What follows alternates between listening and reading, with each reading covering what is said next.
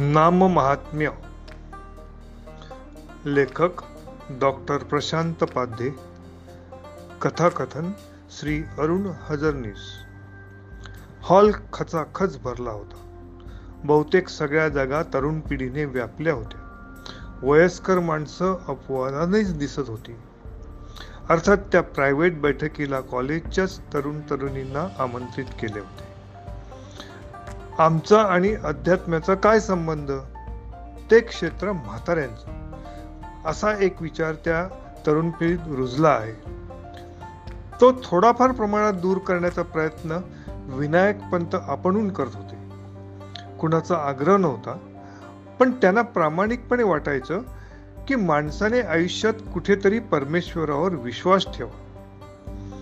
माणसाला माणसाशी बांधून एकत्रितपणे समाजाचा विकास करायचा असेल तर देवावर विश्वास हवाच. अर्थात हे त्यांचं वैयक्तिक मत होतं. आणि ते कुणावरही लादणं शक्य नाही हे त्यांना मनोमन माहीत असूनही ते आपले प्रयत्न सोडत नसत. आजची बैठक हा त्याचाच एक भाग होता. बुवा शांतपणे चक्क्याला टेकून बसले होते. समोर दोन माईक ठेवलेले होते. राघव समोर श्रोत्यांमध्ये बसून सतत प्रश्नांचा भडीमार करत होता. आणि बुवा तितक्याच शांतपणे त्याला समजावत होते. राघवने अनेक छोटे मोठे प्रश्न विचारले आणि शेवटी त्याला नेहमी खुपत असलेल्या विषयाकडे वळला. त्याचे वडील नेहमी त्याला देवाचं नाव घेत जा म्हणून सांगायचे आणि तो हसून विषयाला बगल द्यायचा. त्याला महाराजांच्या मार्फत वडिलांच्या वादळाला गप्प करायचं होतं. म्हणून त्याने खुबीने विषय वळवत वळवत आपल्याला पाहिजे तिकडे आणला.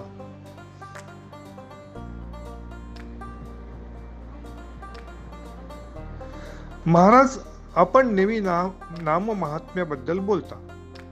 सतत देवाचं नाव घ्यावं नामस्मरण करावं असं म्हणता पण त्याचा नक्की काय अर्थ आहे? त्यात खरोखर काही फायदा आहे का? बुवांनी एकदा शांतपणे राघवच्या नजरेला नजर देत पाहिलं. कुठेतरी त्यांच्या लक्षात आलं की हा तरुण मगापासून सातत्याने प्रश्न विचारतोय. ह्याचा अर्थ याला मनात काहीतरी जातत जात जाचत असणार. कदाचित हाच या तरुण पिढीचा नेता होऊ शकतो. याची समजूत पटली तर बाकीच्या युवा समुदायावर जास्त लक्ष देण्याची आवश्यकताही भासणार नाही. त्याला बदलायची जबाबदारी तोच आपण घेईल. विनायक पंतांनाही कळत होतं आणि त्यांनाही उत्सुकता होती की आता बुवा ह्याला कसा हाताळणार आहे. तुझं नाव राघवन ना? छान नाव आहे. तुला नुसती दिवसातून चार पाच वेळा हाक मारली तरी नामस्मरण आपोआप होईल. धन्य आहेत तुझे वडील ज्यांनी इतक्या सहजतेने नामस्मरणाचा हा उपाय योजला. आता आपण तुझ्या प्रश्नाकडे वळू. तू खरंच चांगला प्रश्न विचारलास. मला खरंच आनंद झाला की इतका चांगला विषय तू सहजतेने निवडलास. तुझं कौतुक करावं तेवढं थोडं आहे. राघवला खरंच आश्चर्य वाटलं. आपण त्यांना अडचणीत टाकण्यासाठी प्रश्न विचारला आणि हे बुवा चक्क माझंच त्यासाठी कौतुक करतायत. सर्वप्रथम मला तुला एक सांगायचं आहे की आपण आयुष्यात ज्या ज्या छोट्या मोठ्या गोष्टी करतो त्या कोणता तरी धंदा करतोय म्हणून करत नाही. त्यात फायदा तोटा बघायचा नसतो. तुझ्या प्रश्नाचं उत्तर देण्यापूर्वी मी तुला एक लहानशी गोष्ट सांगतो. तुला हरिहरेश्वर येथील शंकराचं मंदिर माहीत असेलच? हरिहरेश्वरला दुसरं नाव दक्षिण काशी असंही आहे. हरिहरेश्वर हे ठिकाण समुद्र किनाऱ्यावर आहे.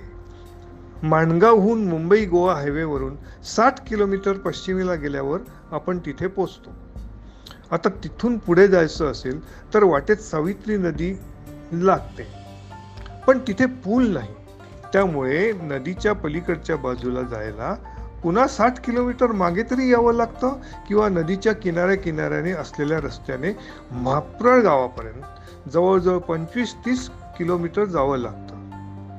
तिथे नदीवर पूल आहे. त्यावरून पलीकडे जाऊन नदीच्या दुसऱ्या भागाकडून पुन्हा पंचवीस तीस किलोमीटर गेल्यावर मंडणगड मार्गे दापोलीकडे किंवा खेडकडे जाता येतं. मी हे का सांगतोय? कारण हा रस्ता तेवढा चांगला नाही. फक्त पलीकडे जाण्यासाठी पन्नास साठ किलोमीटर खराब रस्त्यावरून जायचं तर कमीत कमी तीन तास लागतात. गाडीसाठी पेट्रोल आणि आपला वेळ यात खर्ची पडतो. पण हरिहरेश्वरच्या जवळच बोटीची व्यवस्था आहे ज्यात आपली गाडी सहजपणे पलीकडे घेऊन जाण्याची व्यवस्था आहे. थोडक्यात या बेटीतून आपण फक्त दहा मिनिटात पहिलं तिराला जाऊ शकतो. यात आपला इंधनाचा खर्च वाचतो वेळ वाचतो आणि आपण ह्या दोन्ही गोष्टी दुसऱ्या कोणत्या तरी चांगल्या कामासाठी वापरू शकतो. हे सगळं का कसं शक्य होतंय? तर ते या एका लहानशा बोटीमुळे. ही एवढीशी बोट तुम्हाला अशक्य असणारी गोष्ट करून दाखवते. तुमचा वेळ वाचवते तुमचे कष्ट वाचवते तुमचा पैसा वाचवते. म्हटली तर शिल्लक बाब आहे. पण फार मोठं काम करून जाते. आणि हेच काम नामस्मरण करतं. माणूस आणि परमेश्वर यांच्यामध्ये जे अंतर असतं ते दूर करण्याचं मोठं काम परमेश्वराचं नामस्मरण करण्याने किंवा नामाचा जप करण्याने साधता येतं. राघव काही क्षण त्यांच्याकडे पाहतच राहिला. त्याला कल्पनाही नव्हती की बुवा त्याला इतक्या सहजपणे आणि सोप्या पद्धतीने नामस्मरणाचं महत्त्व पटवून देऊ शकतील. पण अजूनही त्याला बुवांची परीक्षा घ्यावीशी वाटू लागली. बरोबर आहे महाराज. हे जर फक्त नामस्मरणाने होऊ शकतं मग गुरुची आवश्यकता काय? माणसाला गुरु हवाच कशाला? गुरु शिष्य नाता हवंच कशाला? राग राघव मागे हटत नव्हता. राघव मी खरंच तुझं कौतुक करतो. कारण तू हा प्रश्न अगदी योग्य वेळी विचारलास. नाहीतर याचं उत्तर देण्यासाठी मला बराच वेळ खर्च करावा लागला असता. मी आत्ता सांगितलेल्या गोष्टीचाच मी पुन्हा उल्लेख करतो. तुला पटलंय की नामस्मरणामुळे किंवा त्या गोष्टीतल्या बोटीमुळे आपलं काम झालंय? म्हणजेच गुरुशिवाय सगळं साध्य झालंय. राघवनं मान डोलावली. त्याला वाटलं आपण बुवांना पेचात पकडलंय. आपण गुरुची आवश्यकता नाही हे बरोबर मांडलंय. त्यांना आपल्या प्रश्नाचं उत्तर देता येत नाहीये. म्हणून ते शब्दांची कसरत करतायत. या गोष्टीकडे तू जरा पुन्हा एकदा पाहिलंस तर तुला तिथेही गुरु दिसेल. राघवनं मनातल्या मनात सगळी गोष्ट आठवली. त्याच्याच बरोबर जमलेल्या सर्वांना पण त्या गोष्टीचं मनातल्या मनात स्मरण केलं पण कुणालाच कुठेही त्यात गुरुचा उल्लेख आढळला नाही. अरे ती बोट पहिलं तिराला कोण नेतं? नावाडी? त्या बोटीचा नावाडी त्या बोटीला दिशा देत पहिल्या तीरापर्यंत पोहोचवत होता. त्याने जर चुकीची दिशा दिली तर बोट योग्य जागी पोहोचेल काय? अर्थातच नाही. म्हणजे जो तुम्हाला दिशा दाखवतो मार्गदर्शन करतो तो गुरु. या गोष्टीतला नावाडी हाच खरा गुरु आहे. गुरु सर्वत्र असतो फक्त आपल्याला तो ओळखता आला पाहिजे. आत्ता मात्र राघवनं हार तर मानलीच पण तो पटकन उठला आणि बुवांच्या पायावर आपलं डोकं ठेवलं.